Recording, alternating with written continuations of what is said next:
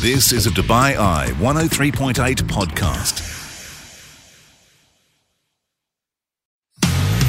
You're listening to the UAE's number one talk radio station. This is Afternoons on Dubai Eye 103.8. You are listening to the Afternoons with Helen Farmer podcast. We're getting you in the mood for Valentine's Day and asking, do you know your love language? There are five. Dr. Thryer, clinical psychologist, talking through them, giving examples and explaining why knowing yours and your partner's can be a real helping hand. Speaking of relationships, we were celebrating Galentine's Day, news of how to build some female friendships here in the UAE. We had Bianca Gracias from Crimson Legal on hand to answer all of your questions if you're starting a business. We had Cassie turning her life around from corporate to healing and trying to do the same with others, especially around trauma. And kids, they ask the funniest slash strangest question. One couple has turned it into a book. Why is water wet?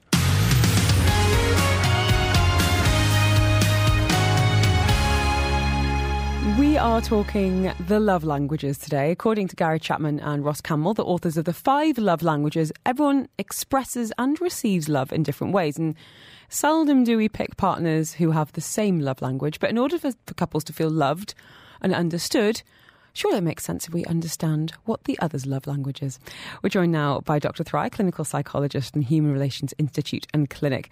Dr. Thoraiya, lovely to have you with us. Um, I'm very familiar with the concept of love languages, and I'll tell you why. Because when my husband and I got married, we had to go to a marriage preparation course at church, and this was a big part of it. And I never heard of it before, but we were given the book and we were encouraged to, you know, explore what our love languages might be as a way of, I guess, kind of paving the way for improved communication in our marriage. So I just want to say kudos to Father Tim because, you know, nine years later, we're still, we're just about talking. Um, but for anyone who's not familiar with this concept, with this book, which is now a bit of an icon in, in the publishing world, can you explain what the five love languages are? Of course. Um, just to start off by saying, I think the preparatory classes for marriage are genius. And I wish every single person had to actually go through those before getting married. If it was up to me, I would definitely make it mandatory. Um, but the five love language, uh, languages were actually coined by Gary Chapman, and he talked about uh, words of affirmation, quality time, receiving gifts physical touch, and acts of service. And those are the five, but I'll explain each one separately. So, words of, of affirmation are basically like expressing affection through uh, kind words, um, praise. Uh, nice things to say about the actual person. Yeah, I, I think a lot of well, a lot of people think, oh, it's just about saying "I love you" all the time, but it could it can right. be saying something like, "I really admired how you dealt with that situation," or you know, mm-hmm. "I thought you did an amazing job." You know, X, Y, Z. So it's not just, you know, I, I love you and using, you know, baby talk and, and, you know, pet names. It's recognizing a quality and expressing that through words or recognizing something, something positive. Okay. Of course, and and expressing that sense of appreciation. So even something like "thank you for doing the dishes" could be part of uh, words of affirmation. Um, quality time is the time that you spend together. So it's not like both of us sitting watching a TV show and both of us on our phone. Uh, it's more time spent discussing things, uh, sharing things, doing things together, activities. I mean, I love your um, what is it? Twenty six days of oh, the, the, alphabet the dating. Alphabet I love dating. it. I love it. I love it. I think we, it's so amazing that you do that because fallen off the that's alphabet perfect dating quality time. So for anyone that hasn't seen this, we we a couple, it was maybe about two years ago we started doing alphabet dating, and it was trying to do once a month an activity that began with A, B, C, you know, all the way through the alphabet. So we did things like, you know, zip lining, hot air ballooning. Um, there was a bit of a dark point during the pandemic where it was like J is for jigsaw because we couldn't do anything. Uh, but we did you know, pottery. We've done fragrance making. Um, yeah, and it was just a way of trying to avoid what we normally do, which is, as exactly you're saying, sitting on the sofa next to each other, half scrolling, half watching Happy Valley. Um, but yeah, making memories and having that quality time together. Okay, what's next? Well, let's do physical touch because there's a few misconceptions around that one as well. Yeah, so physical touch is usually associated with that sexual intimacy where it's not just about that as well. It's it could be holding hands, it could be, you know, like a massage, it could be a hug, it could even be like a little bit of not like a pat on the back, but, yeah, but like just like a like a rub on the back. The shoulder. Yeah. Yeah, so it's just it's about appreciating the physical existence of your partner and understanding and connecting on that metaphysical level. I didn't realize I was I was connecting on a metaphysical level. But I read an interesting quote the day was you need to have apparently you need to have a seven second kiss every single day. Apparently this is a bit of a key to, you know, keeping your relationship alive. I, I have not tested it. I might. I will report back. Thoraya, what let's talk about gift giving. What, what mm-hmm. about that as a love language? So, receiving gifts is not just uh, the appreciation of the gift itself, but it's also the thought that's put into the gift. So, for instance, if somebody, you know, creates something or makes something for you, or remembers something that you said like three years ago that you wanted to try, and then they actually bring it for you, or they they give you a voucher for you to do, that in and of itself is extremely powerful because not only are you giving the person something nice, but you're also showing them that you pay attention to them and you value the things that they say yeah, that you've been in their thoughts, and this is the gift is kind of a manifestation of them thinking mm. about you. And la- lastly, we've got acts of service, which, well, I'll let you explain, and then I'll tell you my story. Okay, so these are just little acts that demonstrate love and affection. So these could be things like doing the dishes. It could be things like cooking dinner. It could be things like putting the seat down when when you know that you know that your partner likes or, it that way. So things like that. It can be absolutely yeah. everything. now, I did the quiz earlier, and you can find the quiz online really easy to see what your um, what your love language is. And I was thirty seven percent words of affirmation, thirty percent um, physical touch, and I have no doubt that my husband would be overwhelmingly acts of service. And it's taken me a really long time, and something I, I, being honest, really struggle with at the beginning. He's not a particularly tactile person, and I think it takes a long time for you to realize that you're perhaps not going to be loved in the way that you love or that you expect to be loved.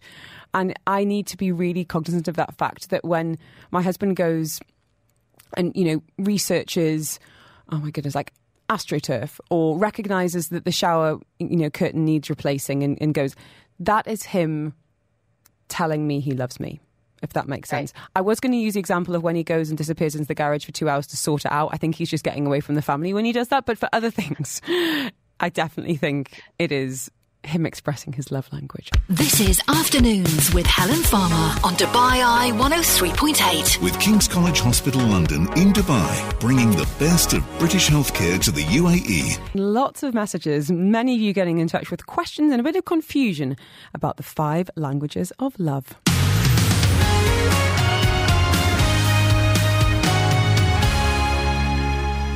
Dr. Thoraya, clinical psychologist at the Human Relations Institute and Clinic, on hand to uh, help us navigate a topic that hopefully can improve the communication in your relationship. The Five Languages of Love, devised in a now pretty iconic book by Gary Chapman. Now, we recently spoke to a bit of a love guru.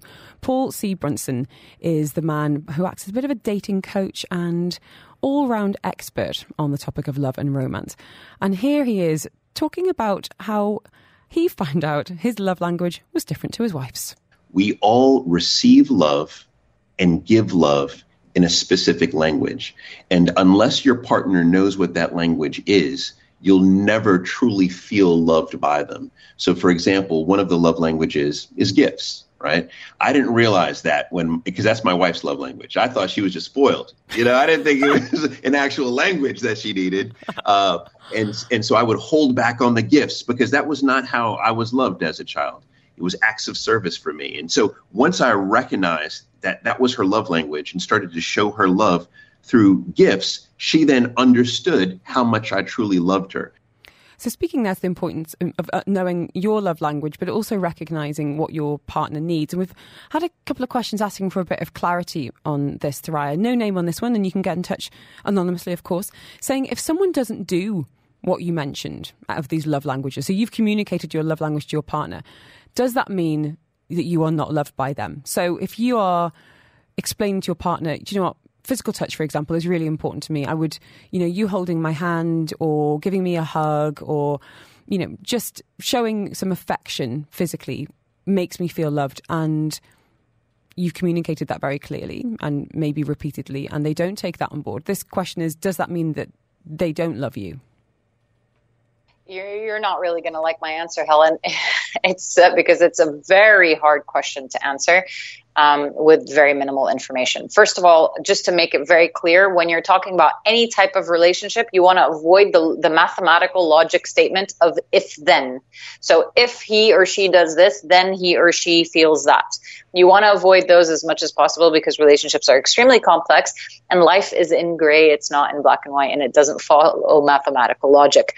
So that's first and foremost. But I, what I would say is you also want to take a look at not just telling the person what your love language is, but have you asked exactly what you need from your partner? So sometimes it's easy to say, listen, my love language is quality time, right? And then your partner says, okay. And in my, in their mind, quality time means just chilling with you. Whereas in your mind, quality time means doing stuff together. So how how clear have you been in your communication in order to um, uh, clarify what exactly you're looking for from your partner? So, this would be my first question. Um, and then moving forward from that, I think sometimes with some individuals, when they're they're lacking kind of um, a sense of awareness and a sense of uh, responsibility and accountability, at times when they do know what their partner wants from them. They're either resentful about something or they're uncomfortable about something and they're kind of using that. They're taking hostage the love that they can show their partner. And at the same time, sometimes I believe that individuals are experiencing a sense of uh, disconnect from what love actually is because they don't necessarily understand what love is and mm-hmm. how to express it, even if somebody is telling them. Um, they may not necessarily understand how to to kind of process that and really integrate that into their life. So it's a very complex question that cannot be answered in such a simplistic way. Well, thank you for, for trying through. I think it does make a lot of sense. I want to come back to one of Paul C. Brunson's um, comments, and he alluded to the fact that, you know, he wasn't raised with gift giving being that love language. So I wondered, you know, how do we learn our different love languages? So essentially, um, it, we do learn it from our childhood. So if we experience, for instance, uh, a household that doesn't necessarily give a lot of words of affirmation, you can go one of two ways. You can either go into the way that you want a lot of words of affirmation that becomes your love language, or it actually makes you extremely uncomfortable to hear words of affirmation. So it really depends on the individual how they interpret and how they process that growing up but definitely our love languages are established and kind of strengthened in our childhood and can adjust as time moves on as we change as our priorities change as our self-awareness adjusts so there's it's not like they, they're not set in stone so they can adjust and and um, and develop especially when we're with specific individuals some great questions coming in the text line. Listeners are on it today. Um, question here from Dean. Well, not so much a question, more of a comment saying, I find that the best thing to do in relationships is to give what you want in return. If you want more hugs and kisses, go and hug and kiss your partner. If you want them to take you shopping, ask that. Be clear, our partners are not mind readers. And this comes back to so many experts' latest t- take on happiness, whether that is personal happiness or happiness in a relationship, is exactly that. Expectation is the root of all heartache and unmet expectations, or should I even say, like, uncommunicated expectations. You are setting yourself up big time, which is exactly what you're saying there, Throw, about really signposting what you need. Um, a message is saying, what if you don't have a predominant love language? I said earlier, I'm 37% words of affirmation, 30% physical touch, and then it kind of goes down from there. Is that quite normal for people to have two that might be quite parallel? Because presumably you want different things from our partners at different times. Of course. I mean, there could be one day that I might be looking for words of affirmation from my partner on a specific topic, and there could be another day where I'm experiencing the same emotion, but at the same time, this one, this time I just want to hug. So it's it's understandable, and I don't think it's um, it's actually extremely possible. I haven't come across it yet, so I'm not going to say it's not, but I haven't seen it yet where somebody is 0% of something. Mm-hmm. So you might have like 5% of this, you know, 20% of that, 30% of this. But I think w- what it is is basically this idea that we allow ourselves to understand what our love language is, and that might oscillate, especially if you have a couple of ones that are a bit higher in scale. Um, Dr. Thoraiya, do you think there's any missing from that list of five love languages? Is there anything that you would add? Oh, that's a very good question, Helen. I don't. Um, Do you want a minute to think about it? I can give you some headlines. I think so. Can, can okay. you give me a minute? I can definitely give you some headlines. Um, let's just quickly go to a couple of messages. Kerry saying, Great topic. I'm words of affirmation. My husband is acts of service and quality time. So instead of expecting him to use his words as I would, I happily accept him bringing me a morning coffee in bed as him telling me he loves me and thinks I'm fabulous. Kerry, you got it correct. Um, and We've got a couple of questions and people wanting a bit of a bit of advice. So we are going to come to those in just a couple of minutes. Um, Hibba saying, I don't really buy into the love languages theory because I know and assume others need different things at different times. So there's no one way for me to feel or show love. However, one thing we did work out early in our relationship was the vent versus action thing. Whenever one of us comes together with a problem, you let the other one get it off their chest, sympathize with them, and then ask, Do you want me to listen or can I help? I know it might seem a bit unsettled, but you wouldn't believe how well it works. So many arguments that just don't happen, no feelings of resentment, and we both talk to each other a lot more because we know how to stop the other person problem solving if all we want is a rant. It's great advice. It really is, Hibba. Thank you for sharing that.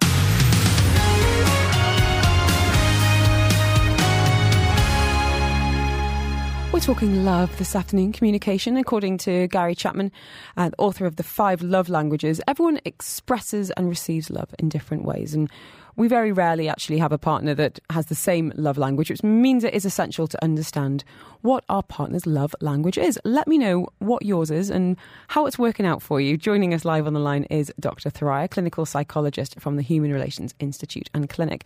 We've had lots of messages on this, Thoraiya, lots of questions and concerns, I think, to be fair.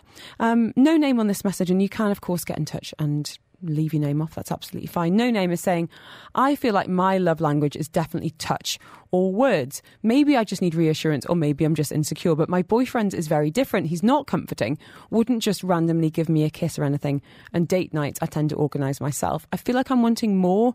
I've tried and tried to communicate what I need to feel loved. When should you just give up and understand you're not compatible? That's a really interesting point about, you know, compatibility. What would you say to that message, Thoraiya? And, and thank you for sharing that.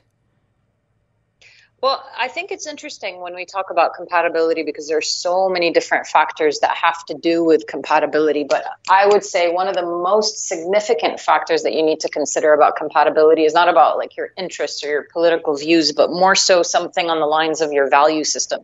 So if you value somebody honoring and appreciating how you're experiencing something and they're not, and they you know don't necessarily um, show that they have that same value system. That could be detrimental in so many different behaviors as well. So it can show itself and manifest itself in many different ways in the relationship. So i think compatibility really needs to be seen in your values and your ethics and your morals and things that end up manifesting themselves in day-to-day actions. Mm-hmm. it's hard though isn't it? Because that's that's one of the, the things is i mean really what this listener is asking is you know i've tried should I should I walk away? And obviously, you cannot advise that. That's not your role as a right. psychologist. Um, but if you if you're trying and trying and trying and, and, and you're just not getting through, when can a relationship counsellor, um, you know, kind of help and ask, ask as, a, as a bit of a mediator when it comes to communication? Well, you know, Helen, if I may, I'd like to just give um, an example that I've always heard and, and lived by, which is basically if anybody who's ever um, uh, put together a jigsaw puzzle knows that you take a piece and then you try to put it in one way and then you flip it into the second way and then the third way and the fourth way. So you try four different times, but then after a while you realize that that piece just doesn't fit And I think that's a beautiful analogy when it comes to relationships. Like you can try different ways. And if you realize that no matter how many times you're trying in different ways and nothing is changing, mm-hmm. then you also maybe need to say to yourself, maybe this piece doesn't fit. Oh, deep, very deep. I like a good jigsaw analogy. Thank you for that. um, to the text line, anonymous message on 4001. Um, wow, okay. This message says My husband insists on offering food even when we say no thanks. He thinks he knows better, will encourage me or the kids to have whatever he's offering, even when we said no thank you very clearly. We had a big blow up at dinner recently because he wanted to serve our daughter when she'd clearly said no more. He gets hurt because he says it's his quote, love language. I find it irritating and even disrespectful because while I concede that to offer once is kind, to feel hurt or rejected when someone has clearly said no thanks is just rude. Is someone misunderstanding the love languages or mis- misusing this? What comes to mind upon hearing this message, Thoraya? Well, actually, what comes to mind are two things. Number one, boundaries. So clearly, the the father is not respecting the boundaries of the individual, and they're saying no.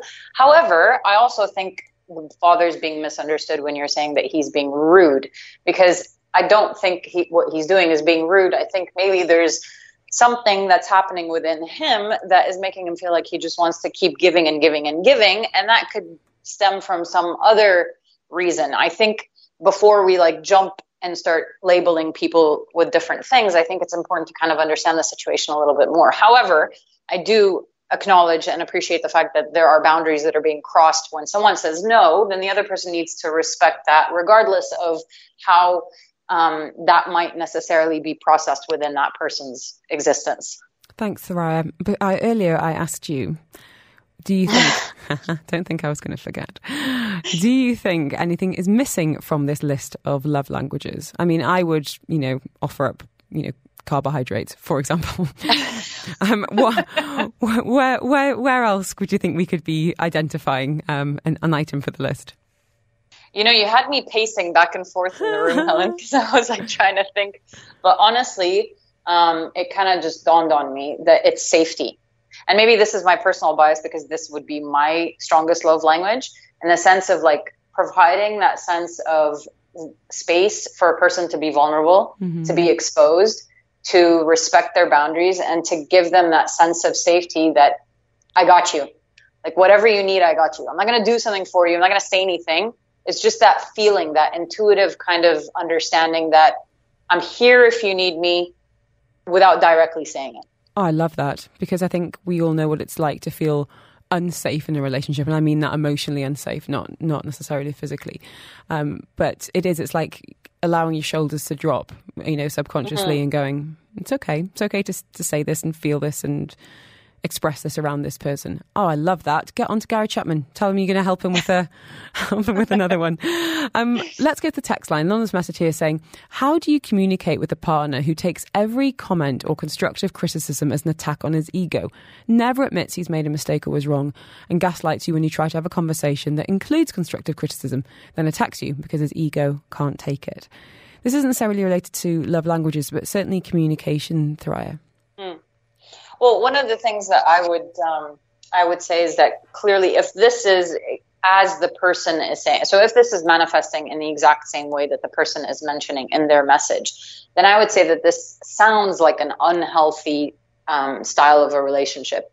It's important for me to have mentioned if that's actually what's happening because sometimes we perceive things that may not necessarily be happening because that's how it's making us feel.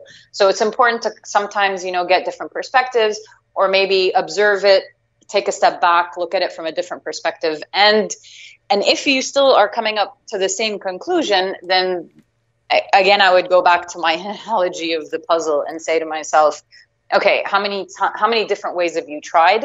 And if you've tried the different ways and things are still not working, then at this point, I would say, why, why are we still sticking to that piece? Mm-hmm. This is something that I find really interesting. Um, um, some people love drama, and I'm not saying not saying about this listener. Some people love drama in relationship and love, you know, fights, and it's so exciting. And I'm a firm believer of why does it need to be that hard? mm-hmm. Relationships, to my mind, should make life more enjoyable, make you happier, make you more relaxed, and yeah, I think the jigsaw one is something I think a lot of people will come back to time and time again. I want to finish quickly with what potentially could be a topic for a whole new show, but I think it's a really good question from Grace saying, What about between the generations? Can kids have a love language?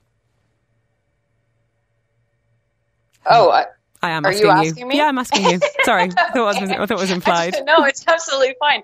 That yes, actually they do. And Gary Chapman had written another book that was the five love languages of children. Ooh. And interestingly enough, if you read the book, it sounds very similar to the five love languages of adults, just in different ways. So he has them as phrases rather than uh, things like uh, gifts or um, words of affirmation. They're actual phrases of like what you would do with a child, and and it's it's very much similar, which is interesting because what we see in attachment, what we see in relationship building, is that whatever we experience in our childhood will eventually affect our experience in relationships in our adulthood as well. So he has a great book that talks about the five languages of, of or five love languages of children. I love the sound of that. So it is it's similar, but obviously, you know, it's communicated, manifested in different ways. Although I think gift giving probably would be my kid's favourite pick.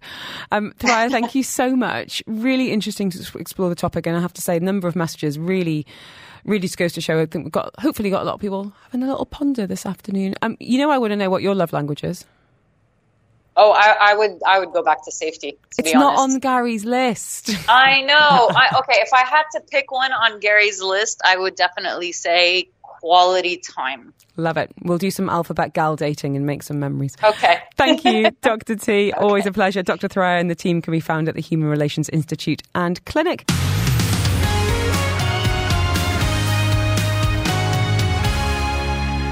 If you've always dreamt about setting up your own business, or perhaps circumstances have led you thinking about going down an entrepreneurial route, this is your chance to get any questions in to the expert. Joining us is the managing partner, legal advisor at, Clim- at Crimson Legal. Bianca Gracias is with us to answer all of those legal questions about setting up here in the UAE. I'm guessing you're very busy at the minute because it seems like there's been a real explosion of entrepreneurs, or is that just my perception?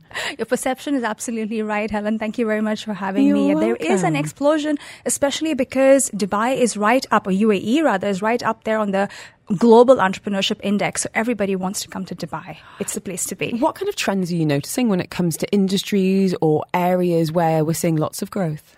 We're seeing lots of growth in the licensing or company incorporation sector, sector agnostic, I'd have to say, because innovation is key right now. Mm-hmm. And UAE, as it as it is, we've got over 60 jurisdictions or regulators, options, if you will, where you can set up businesses. Do you think, I feel like it's got a lot easier as well, but again, is that just my perception because I'm seeing more people do it? Or do you feel like it has become more cost effective and perhaps, yeah, a little bit more straightforward than in the last decade? I would say it is a little better in terms of costs, but yes, the cost of doing business is not cheap anywhere in the world. So you, in comparison, the benefits that you get in the UAE are much higher and better. Tell us about some of the major legal questions or aspects that you should consider before starting a business. Well, the first thing I would say you need to consider is where you want to set the business up and mm. what particular activity you're going to look at. Activity is key. Because if you're going to set up a business, perform a particular activity, you can't at all go outside the boundaries or perimeter of that specific activity. And then you also need to think about do I want to scale? Do I want to get an office space? Do I want to hire employees? Mm-hmm. These are all factors that you need to take into account, especially when you're developing a business plan. A lot of entrepreneurs I see don't have business plans.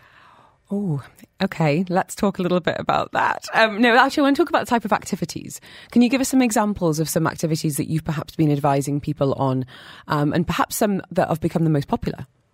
Um, you have a lot of people who are homepreneurs, if you will. Mm-hmm. They want to have smaller micro activities. They want to function from, say, cloud kitchens. So you look at, say, food consultancy activities. So consultancy activities are those activities that you can perform. They're intangible, so you can perform them from anywhere, really. So having free zone options is gets easier. But when you have manufacturing activities, warehousing activities, production activities, those become a little tricky because then you need space. Mm-hmm. You need warehouse or office, a commercial space for them. Bianca, apart from not having a business plan, what are some of the other mistakes and pitfalls that you see entrepreneurs embarking upon? Because we've got 60 plus options to choose from, um, I see entrepreneurs, especially first time entrepreneurs, going in and trying to get the cheapest available license. That is definitely the biggest mistake you could make because you're not setting up a business just for fun. You're not setting up a, business just for one year or two years. You have to think long term. Mm-hmm. You have to think you're in here for the long haul. How can I scale and grow? Getting the right license is absolutely critical and crucial. So, what are some of the questions you should ask yourself in order to find that right one? And what kind of, how can you advise in terms of, I guess, doing a bit of matchmaking with that? Yeah, the first thing I always advise entrepreneurs to do is create a business plan. A business plan is excellent in terms of helping you gauge where you are now, how much money you have, how much money you want to spend, and where do you want to be in mm-hmm. three years or five years from now. That helps you gauge exactly what you want to put into the business and what do you want to get out of it. It's interesting, isn't it? Because a lot of people are kind of, you know, got their side hustles going on right now. And sometimes that's something that does grow organically and end up becoming, you know, a, a, mainstay. And sometimes it is just something people want to keep kind of on the side. So when it comes to scalability, can you change licenses, you know, a year or two years down the line? It's a very, very good question. I get a lot of people asking me that question as well. There's nothing called transferring a license. In legal terminology, we call it re-domiciling which literally means you have to close down a license, dissolve that company, and then transfer all the assets into the name of the new company, which you also have to license. A lot of entrepreneurs, first time entrepreneurs especially, don't realize that when you set up a company, you can't just let it expire. Mm-hmm. The license can't just expire a year later. You must close it down. And in order to close it down, there is a process involved and there are costs involved. I know. I went through it myself a few years ago. I was like, oh, surely it'll just come to an end. Oh, no few thousand dirhams to make it come to an end. But this is this is exactly what we need to go into with your eyes wide open. Not necessarily hidden costs, but certainly costs that you need to be cognizant of from the very outset.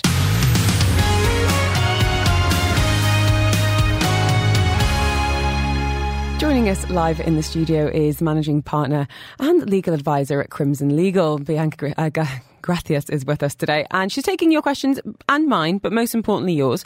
And we've got some some great ones coming in. As I said, you don't need to put your name on if you'd rather not. This is more of a, a, a general pondering for you, Bianca. Message saying, for someone wanting to start a business, which situation is better? A person with ideas but no funds, or a person with funds but no business idea? Oh, neither. Can I say neither? No.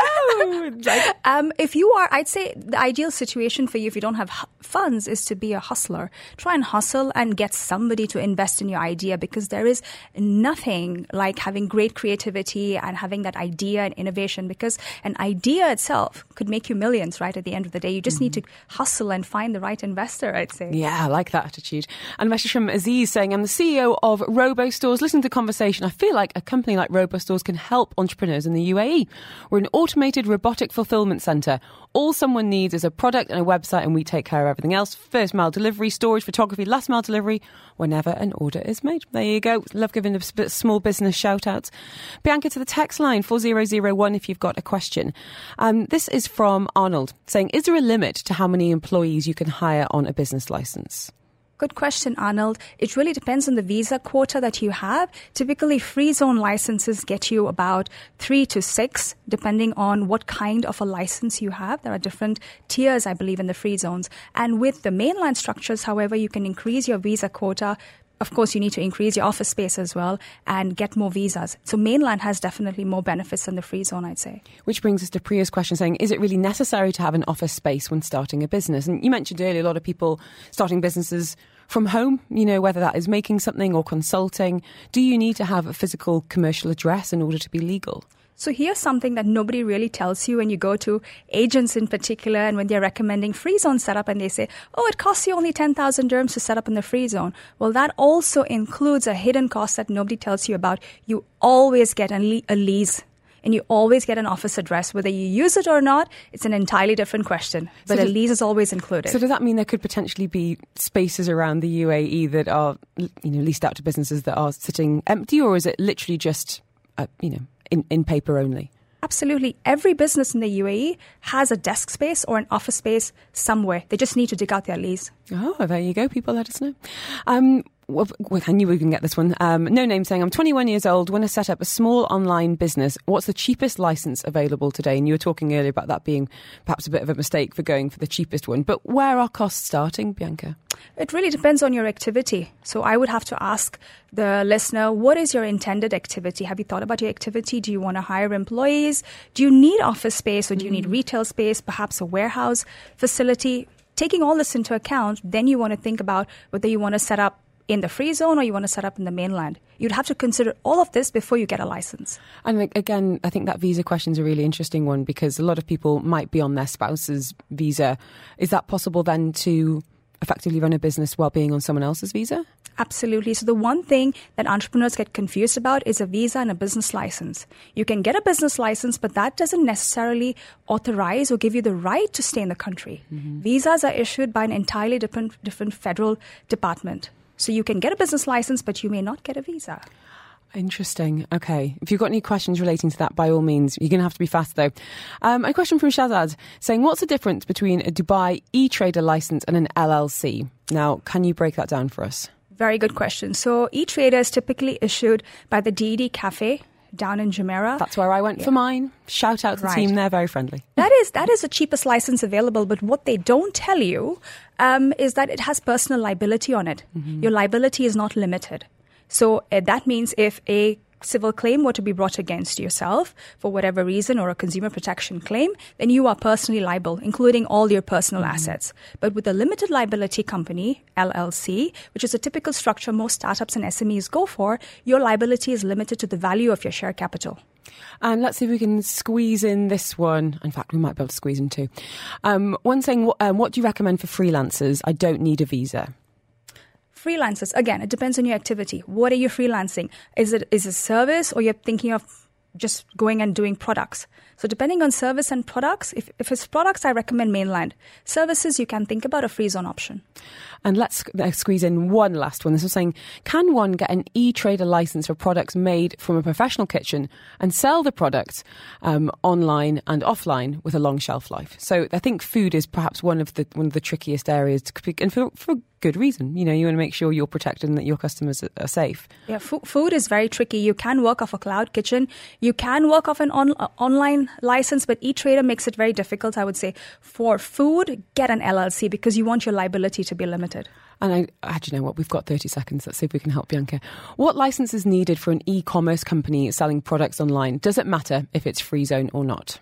Um, free zone would be a good option for you, especially because you know for sure you're going to get 100% ownership and everything's going to be online. So free zone could definitely be considered for e-commerce. That has been a whistle stop tour of, uh, of business setup, Bianca. Thank you so, so much for your time.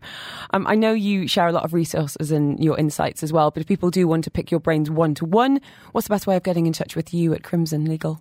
Well, through our email address, um, connect at crimson-legal.com. Bianca, gracias.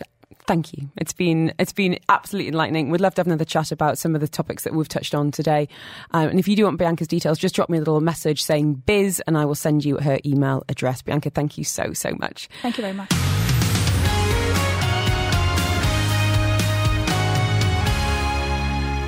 We are a week out to Valentine's Day. This is a public service announcement, by the way. Pop it in your calendar. It's just around the corner, 14th of February. A lot of pressure, I'd say, yes, on people to, you know, book the dates and buy the presents. But what about those who are single? Well, the ladies who uh, are single have got their very own day. It's known as Galentine's, and it falls actually on the 13th of February, and it's a day for women to celebrate their friendships with their female friends.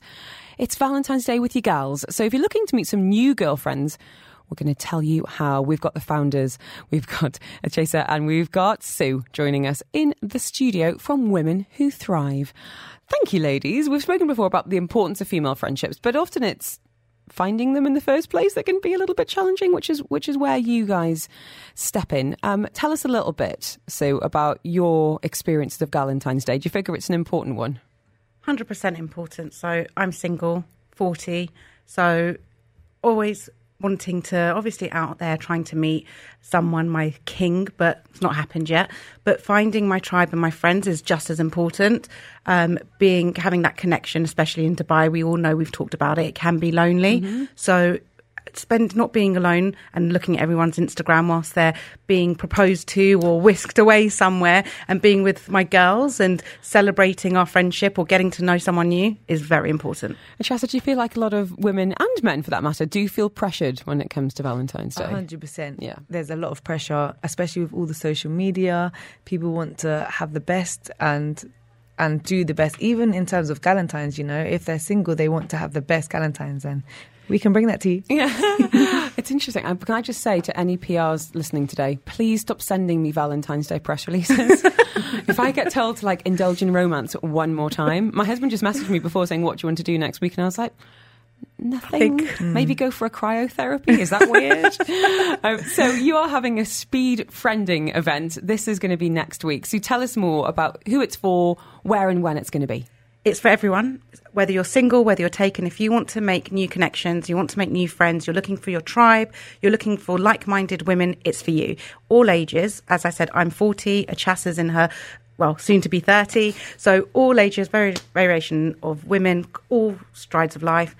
Next week, Valentine's night, because we didn't want anyone to be, even though Galentine's is on the 13th, we've done it on the 14th to make sure everyone's got a date on the 14th. Bounty Beets Marina starting at 7.30?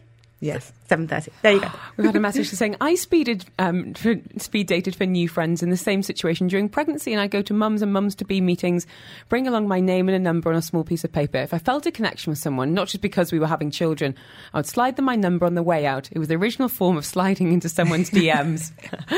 Making new friends take work. Luckily, Dubai is full of people open to new people. That's from Jennifer. Do you know what?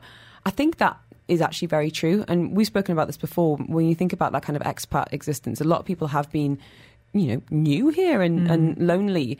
And I think you, it becomes a bit of a fork in the road of going, okay, uh, maybe I'm just not going to make new friends or really putting yourself out there. But I always feel like people are pretty receptive to, you know, I've met people at brunch and been like, oh, we're going camping next weekend. Do you want to come with us? Or, you know, being introduced, you know, you get that classic, I've got a friend moving to Dubai. Yeah. Can you meet them for a coffee? And you're like, okay, this could be a dud. Or it could be, it, could be a gem. It could be a total gem. It could be, I've had about 50 50 hit rate, I'd say, Yeah. on that.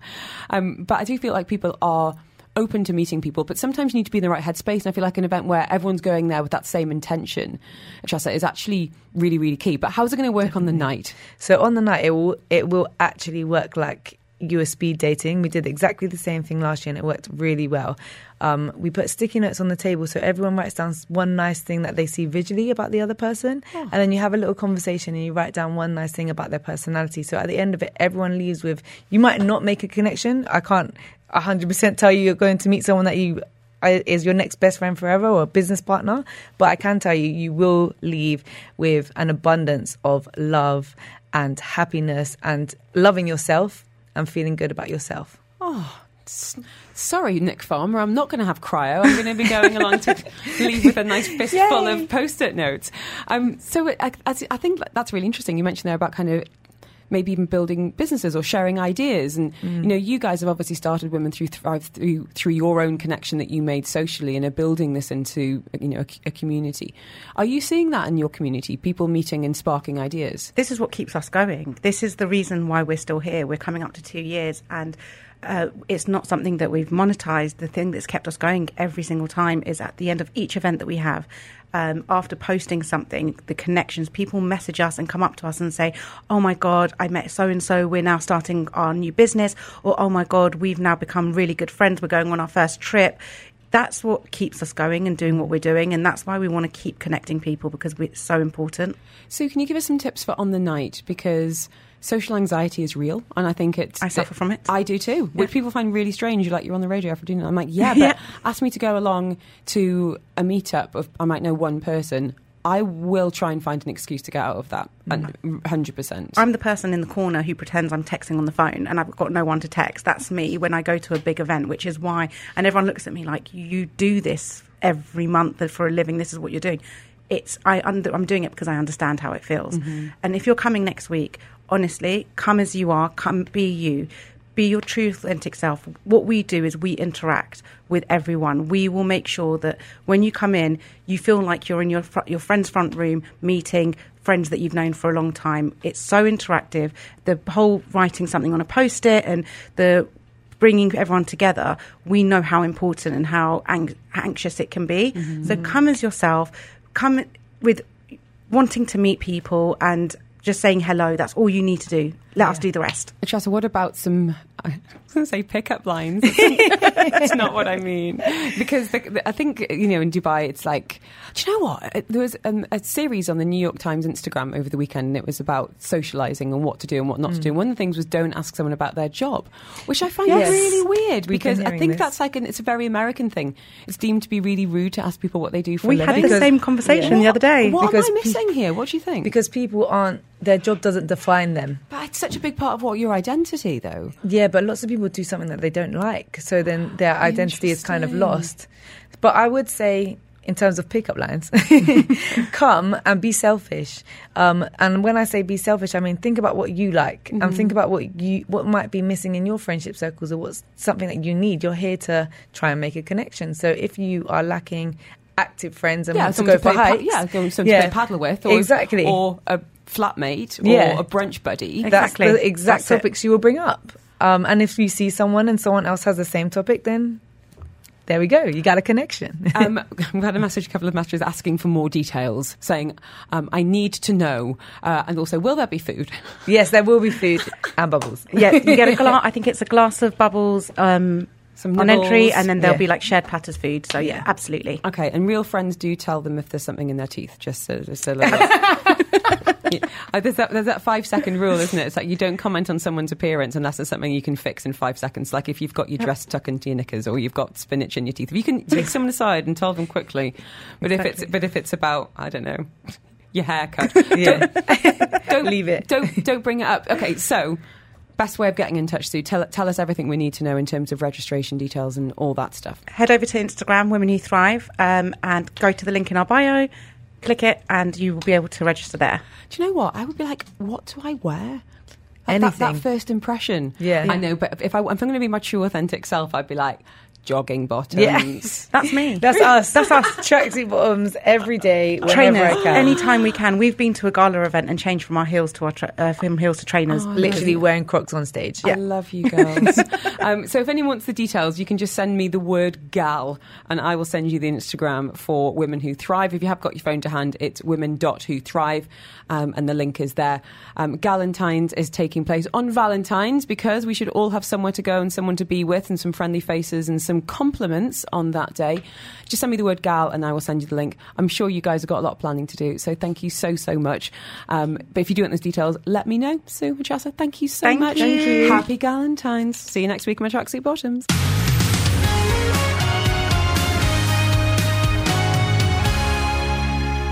We've been talking about burnout an awful lot recently, and I think many, many people listening today are constantly tired, stuck in that rat race of work and life, and just keep going until you get ill or worse, you have a breakdown, and that's usually a point where you wake up and say, okay, something needs to change. And that's exactly what happened to my next guest. We've got Cassie Reid in this, who is a holistic life coach who has been through that moment. Cassie, what, what comes to mind when I when you hear that word burnout? Oh, it just actually makes my stomach drop mm-hmm. because there's so many people that are struggling um, with even knowing that they're on the path to burnout. And I think, you know, just identifying that they are overworked, overstrung is really the first step to being able to notice they can make a change. I think for for many people, it's like, well, I have to keep working like this because I've got a family to support with financial pressures. You know, you know, in this part of the world, your visa's tied to your work, and I think a lot of people are like, well, I'd love to, I'd love to quit and you know run off to Bali, or and my fantasy is going to you know live in a in a log cabin in Norway, maybe not in winter, you know, and just kind of leave it all behind. But it necessarily doesn't have to be this all or nothing approach. We're going to be talking about some of the changes that you made. So let's let's go back in time a little bit because you were in corporate IT, you know, good salaried job. Yeah, What I happened? was. Um, I wasn't happy, and I didn't even realise that I wasn't happy. I don't think because I was constantly on the go. I had no idea how to stop or what stopping even looked like.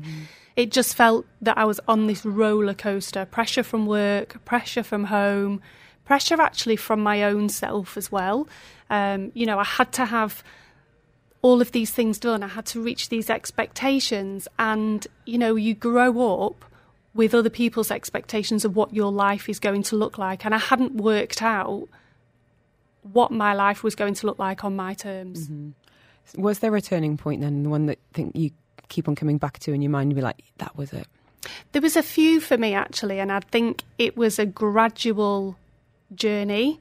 Um, but the biggest standout for me, eh, certainly when I look back, is my relationships were suffering. Is that with you? You're you're a twin mum. We should say. I always I think am. it's really important to mention when people are parents because you know people people, you know, it takes up a lot of our time, attention, love, um, yeah. and it can be a big contributor to burnout. I think that's one of the big misconceptions. It's not just people who are in big corporate jobs, you know, stay at home mums, my goodness, some of the hardest working people on the planet. So you, yeah, mum, big, big job. What, what, what were you seeing in your relationships? You thought, this is not the path I want to go down, Cassie? I think I struggled to let people in to help. And rather than deal with the things that were going on for me, I pushed people away. Mm. Um, so then, when I really needed people, I couldn't call on them because I'd pushed them away. Um, so I was, in fact, you know, self-destructing within my own relationships. Um, and like you mentioned before about being a parent, you know, I was a parent, or I'm a parent. Um, big job. Husband worked away a lot. Um, so there was always this expectation that you had to do everything you know, and you had to be well turned out and you had to do all of the things for the children plus all of the things for yourself and still be a wife and a mum and and then do the self-care and you're like what does that mean? I haven't got time to meditate. Absolutely. Because i think that is another thing that people are like okay well if you just take some time for you and you go well i'd, I'd love to do that or yeah. we find reasons not to do it.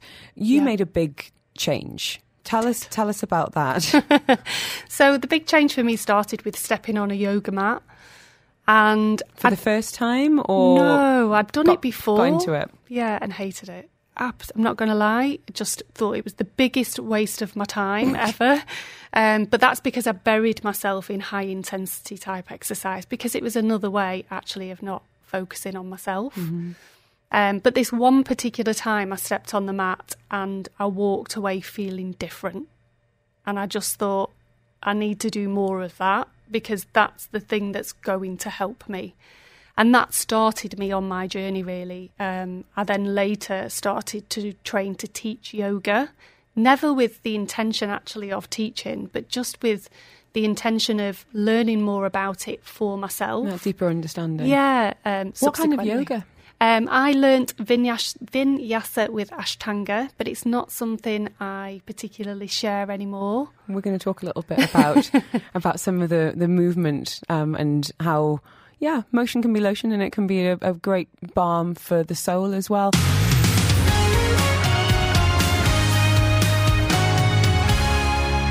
We're talking burnout, trauma, maybe offering some solutions as well now with holistic life coach Cassie Mather Reid. She turned her life around um, and is on a bit of a mission to help other people do that. And that sounds very dramatic, doesn't it? It but, does, doesn't it? it? it? It doesn't necessarily have to be dramatic. Tell us about some of the issues, the concerns, the challenges that a lot of people are coming to you with, Cassie? Yeah, I think a lot of women, particularly, which is more the focus that I work with, they seem to be more attracted to what I do, is they've lost their confidence. So they don't actually see any option for change because they just feel completely stuck. And often, especially if they've become a parent, they don't actually know who they are anymore. So when they're lost, they kind of look back to this life pre children don't identify with that anymore, try and look forward and have no idea what that could mean for them.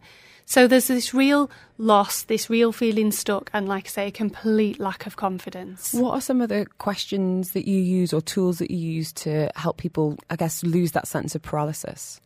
There's lots of different things, really. And for me, it's uncovering what life looks like now for them, but also what could life look like for them? We put we put so many kind of limiting beliefs in our way, or I don't want to say excuses because sometimes they are reasons why things can't happen. But yeah. are you there to kind of shine a bit of a light?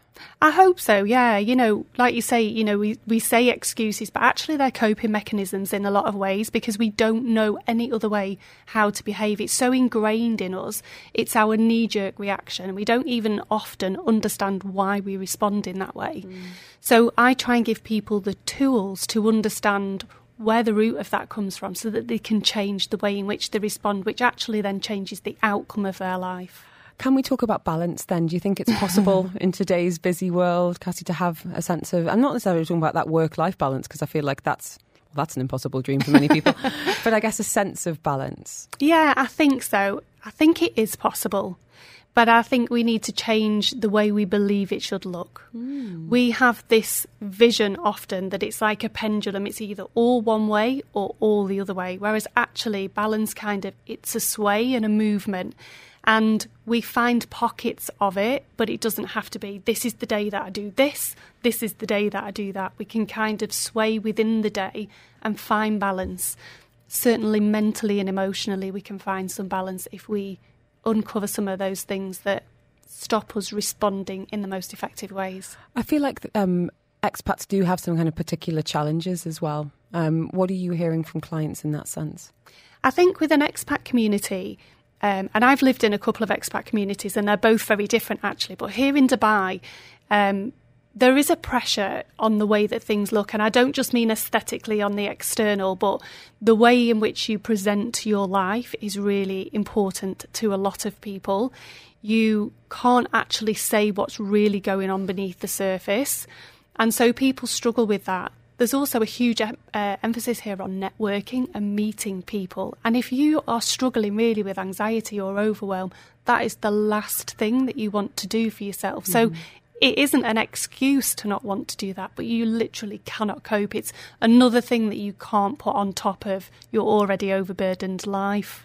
I think Dubai, you know, it's a cosmopolitan city. A lot of people are working really hard and building their careers and saving money, hopefully, as well. But I feel like we are really you know, fetishizing being busy as well. That yeah. seems to be the answer I'm getting a lot at the minute. And I say I'm guilty of it as well. How are you? So busy. Yeah. Which can, you know, is often very much the case, but sometimes it can be seen as this. I'm, I'm, it's basically saying I'm so in demand. Yeah, we glorify totally. being busy, don't we? It's like, it's like this, this accolade that we would give ourselves because we're so busy. But what's the point in being busy if you're not enjoying it? Mm. Or if you're getting nothing from it from a personal perspective, if it's not actually where you want to be in the future. Cassie, you've got particular interest in trauma, um, and I wanted to ask why that is, if you don't mind. Um, I think we all have experienced trauma. For myself, there was a lot in my childhood, and you know, I grew up in the stereotypical 2.4 family, so you know, it doesn't look on the surface like there was anything, you know, and I've got great parents. This is nothing against them. But I struggled a lot with my health when I was younger. I was in and out of hospital a lot when I was a child, and subsequently left on my own a lot because your parents weren't allowed to be there. You know, when I was younger. Um, and I think that that caused huge issues for me in the future on being able to trust people to help me. So the minute I felt a lack of confidence, or the minute I feel that I didn't do something well, I withdrew mm-hmm. uh, because I didn't know how to feel safe. So that was where trauma came from from me. And trauma can mean different things to different people. And, you know, I think one of the big misconceptions is that, you know, something happening to someone, oh, that's not as bad as what happened to me, or at least that's, at least this has happened to me and, you know, look what he or she has been through. This, we seem to have this hierarchy of trauma, yeah. which isn't that helpful because you know everyone is totally entitled to feeling how they feel about something but I'm I'm curious you know why might two people experience and be impacted by the same trauma in different ways? Everybody's genetics are different. So everything that you carry with you, you know, and we do carry responses from our parents. You know, you will notice that, especially if you're a mum, you will notice that your children may respond in similar ways to you or your partner, your husband. We do carry those things. So previous experiences have a huge weight on how we then experience new things. Mm-hmm. Trauma is actually the response to a situation. So trauma is trauma. It could be from moving house when you were very young up to something, you know, really quite serious, like a serious um, thing you might have witnessed or experienced yourself. Um, it's the response to those. And what about the importance of dealing with that trauma at the time or a gap in, in dealing with it? Can, yeah. that, can that play a role? Absolutely. I think certainly when trauma happens at a very young age, we aren't emotionally intelligent enough to deal with it. Mm. And I always liken it to building blocks. So, what that does is it puts the first foundation block on the bottom. Then, if something happens later on in life, we experience similar feelings to how that felt, we then pop another building block on top. And so these building blocks just continue to go on top, you know. So those house of bricks are going to fall eventually. It will just take one thing to go on the top that will let everything else crumble down. How do you think um, movement can help in particular?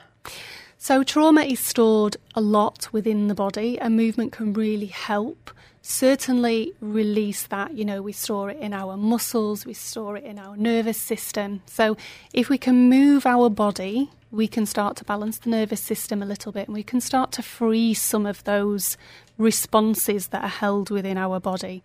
Um, but it's really important if you notice that you suffer from trauma that movement is slow because when you think about the high intensity type Yeah, that work you were that doing we do. Mhm. um, all that's doing is just pushing your nervous system to the brink. You know, you need to kind of calm the nervous system down. Can you give us some examples? I've actually seen a number of um, videos on Instagram Reels about, you know, try this if you're feeling that. Have you thought, you know, and I, I wondered if, um, yeah, if you can share some examples for us, Cassie, would that be okay? absolutely. Shaking is a great example, um, and that's something that I certainly share with clients. And it can be just as simple as shaking your hands out, flapping your arms around, and it sounds really silly, but actually, what that does is it brings you back into your body a little bit where you might be disconnected, and it starts to tap into your nervous system. Breath work is incredible. Um, if you can use the breath to really come down deep into the belly, that's brilliant. You might notice yourself that you carry a lot of your breath up in your chest. And if you do, that's not really effective. You want to try and get it down into the belly. Then you're going to stimulate the vagus nerve, 10th cranial nerve. That's going to stimulate the, the nervous system and bring you into more of a rest and digest. Um, a recommendation here from um, Andrea saying, "Great book is The Body Keeps the Score." It's amazing. I haven't read it. What, do, It's- what do we need to know? This it's- says a, a pi- I'm just googled it now. Yeah. Pi- pioneering research and one of the world's foremost experts on traumatic stress offers a bold new paradigm for healing trauma. Yeah, Bessel van der Kolk, isn't it? That's right. Yeah, it's an absolutely incredible book, and it really helps you understand how trauma impacts the physical. Um, so that was one of the first books I read when I started to get more involved with trauma. Um, I actually read it when I worked in an addiction centre in the UK, where I was dealing with people with drugs and alcohol, um, because a lot of their issues stem from trauma.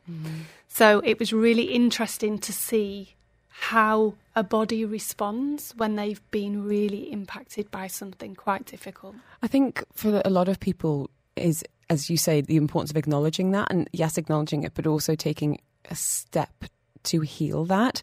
Sometimes that can come from someone else, and I wonder if you had any advice for someone who might be a friend or a family member who does need a bit of help and how to broach that topic. Yeah, it's very Really difficult delicate. actually, and often people around you will notice things before you do yourself. So they'll notice that they, they'll address you in a particular way because they know if they don't, they'll get a Reaction. response back, a Mhm. reaction back that might not be the best. So they will notice things. They might not know what's underneath it, but they will notice how you respond.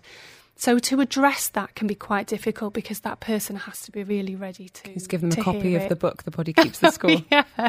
I think it's trying to do things together, you know, and almost sort of say, oh, I feel like I really need this. Would you like to come along? Or this is something I've tried. Would you like to try it? And almost use yourself an example so they don't feel called out.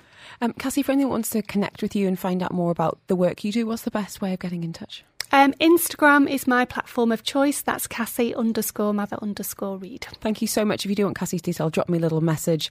You can just say Cassie and I will send you that Instagram so you can find out more. Thank you so much for your time today. Really interesting to hear your story.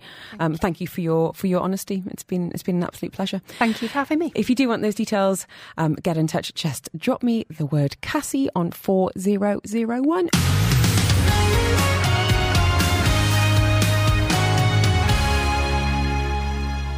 Studies show four year olds ask as many as two to three hundred questions a day. Let me tell you, as a parent of slightly older children, That seems conservative to me.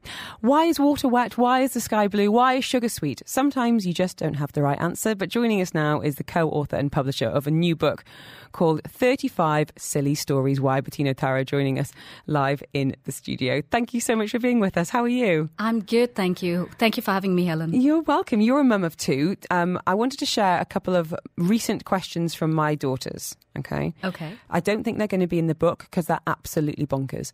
Can you milk a monkey? Why is money just paper? How many people have touched a lion's mane? Who was the 20th person in the world? This is what I deal with on a daily basis, Bettina.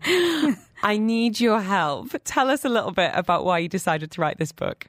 Well, it's quite interesting actually. Stories are at the core of what we do. Uh, we have a branding and marketing agency and we help our clients tell stories. Our children are under 12, like you just mentioned, and they constantly, we had you know, a whole bunch of why stories. And every time they came to us with why is water wet or why is, you know, why do we have two shoulders? we always told them uh, a story instead of facts just to keep them engaged, to give them a little chuckle. You're a much better parent than me. I'm like, let's, let's, uh, Siri, what are you saying, Siri? yes, that's what we do now. Ask Siri or ask Alexa. but having said that, uh, you know, for work, we needed to explore. In the past six months, uh, the whole AI thing has kind of exploded. And there's, you know, DALL-E and Midjourney, all these text to images kind of platforms that have come out. Uh, so we decided, you know, what can we do? We wanted to explore those platforms for work, but do it outside of the con- confines of a client's brief, but yet with a tangible product. We said, why not a children's book? Because we had all these stories that we've been telling our kids anyway. And we thought a good way to sort of experiment with the platform would be to write a children's book. And that's what we did. So lots of silly stories about the why. How yeah. and it's an ebook. Yeah. Um, so tell us then about using AI as a as a method as a, as a process. Were any surprises along the way, and how do you feel it's turned out? I think the so the common thread that has come across has been the illustrations are just beautiful, Stunning. and yeah, and I absolutely have to agree. I mean, the thing is, if we had to create this from scratch, it would have been it would have been years uh, in the making.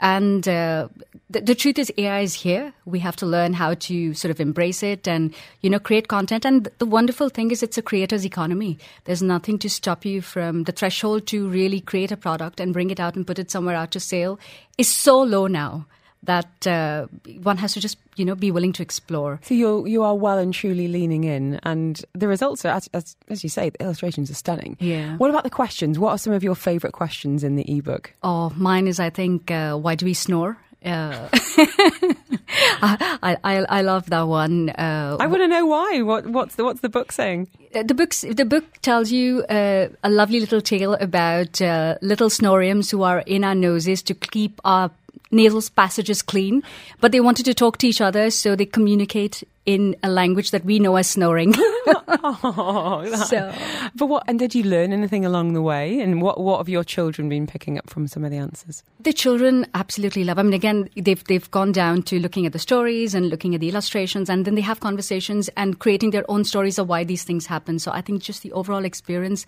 has been wonderful. Obviously, it's very child centric, but what about the adults that you had in mind when you were writing it? Do you think it's going to be a bit of a tool in schools, for example? 100%. I mean, it can be a tool that uh, it, it's about create. It's about inspiring children's imagination, and in terms of creative writing, in terms of you know uh, visual appreciation, there's just so much the children can learn with every with all the tools that are available at the moment. Uh, Ruby saying would love some more advice on AI publishing. Would she mind sharing a bit more? Would that be okay? So I don't know. I don't know if Ruby's an, an author or an illustrator or someone who's thinking about it. But what are some of the barriers to just getting started? Are there any websites people could be having a look at? What do you recommend? I mean, uh, in terms of creating the visuals, we use AI, we use Midjourney, so it does require a bit of skill. It's not it's not as straightforward as say ChatGPT is and the way it's caught on. So, but it's not hard to learn once you're in it. It's all open platform, so one can just get on. You need to get onto Discord. I know it's getting a bit technical, so my apologies. But the thing is, just explore and you'll find a way to do it. I mean, uh, you know, we published on a platform called Gumroad, which really just makes it so easy. All you need to do is you need to create a book if that's what you want to do. You want to create a podcast, you want to create uh, visuals, whatever you want to do, you can just upload it there and they take care of the entire publishing. And all you need to do is then just market it and wow. find the audience. Yeah. So it becomes a much more democratic and presumably quicker and cheaper process? 100%. 100%. And, and, and the best thing about it is that you can learn, you can get the feedback pretty quickly, you can pivot, you can improvise. So you, you're not spending a long time and a lot of investment into creating a product that may not work. We've had a question on the phone line. I saw the phone buzzing before. This is five year old Shine. Why do unicorns have horns? Why do unicorns have horns? This What? is going to be one for book number two, unless you've already addressed it in your 35 silly stories. We haven't, but it is. But it is a question that we're going to answer in book number two for sure. Is that the plan? Are you hoping to use this platform, use this method for future projects? Absolutely. I mean, the whole idea is to kind of explore and learn and keep going. So definitely, we have our, our next book in the pipeline. It's for slightly older kids, but it's going to it's going to come out at the end of the month. Bettina, what's the best way of people getting hold of your ebook? What's the website? What do we need to know? Yeah. So the website is sillystorieswhy.com. And you can download a book from there. And for the listeners, you uh, you can download it for free. Just use the code Helen1038. Ah. That's Helen, all lowercase, 1038. I'm going to do it right now. Um, I'm going to grab that website from you and I'll grab the code as well. And if anyone wants details, thank you. That is really generous. Free ebooks and 35 silly stories for your kids. What age group do you think this is? This one's for, Bettina? Uh, six plus. Uh, Perfect. Okay. Send me book if you want a, a copy of your free ebook. I'll send you that with the code and you can download that today. Sorting out story time tonight. Bettina, congratulations. Really interesting to hear not just the content, but also the process. And I'm going to be kind of watching out for some exciting new authors who could be using this in the future. Absolutely. Thank you Thank so, you. so much.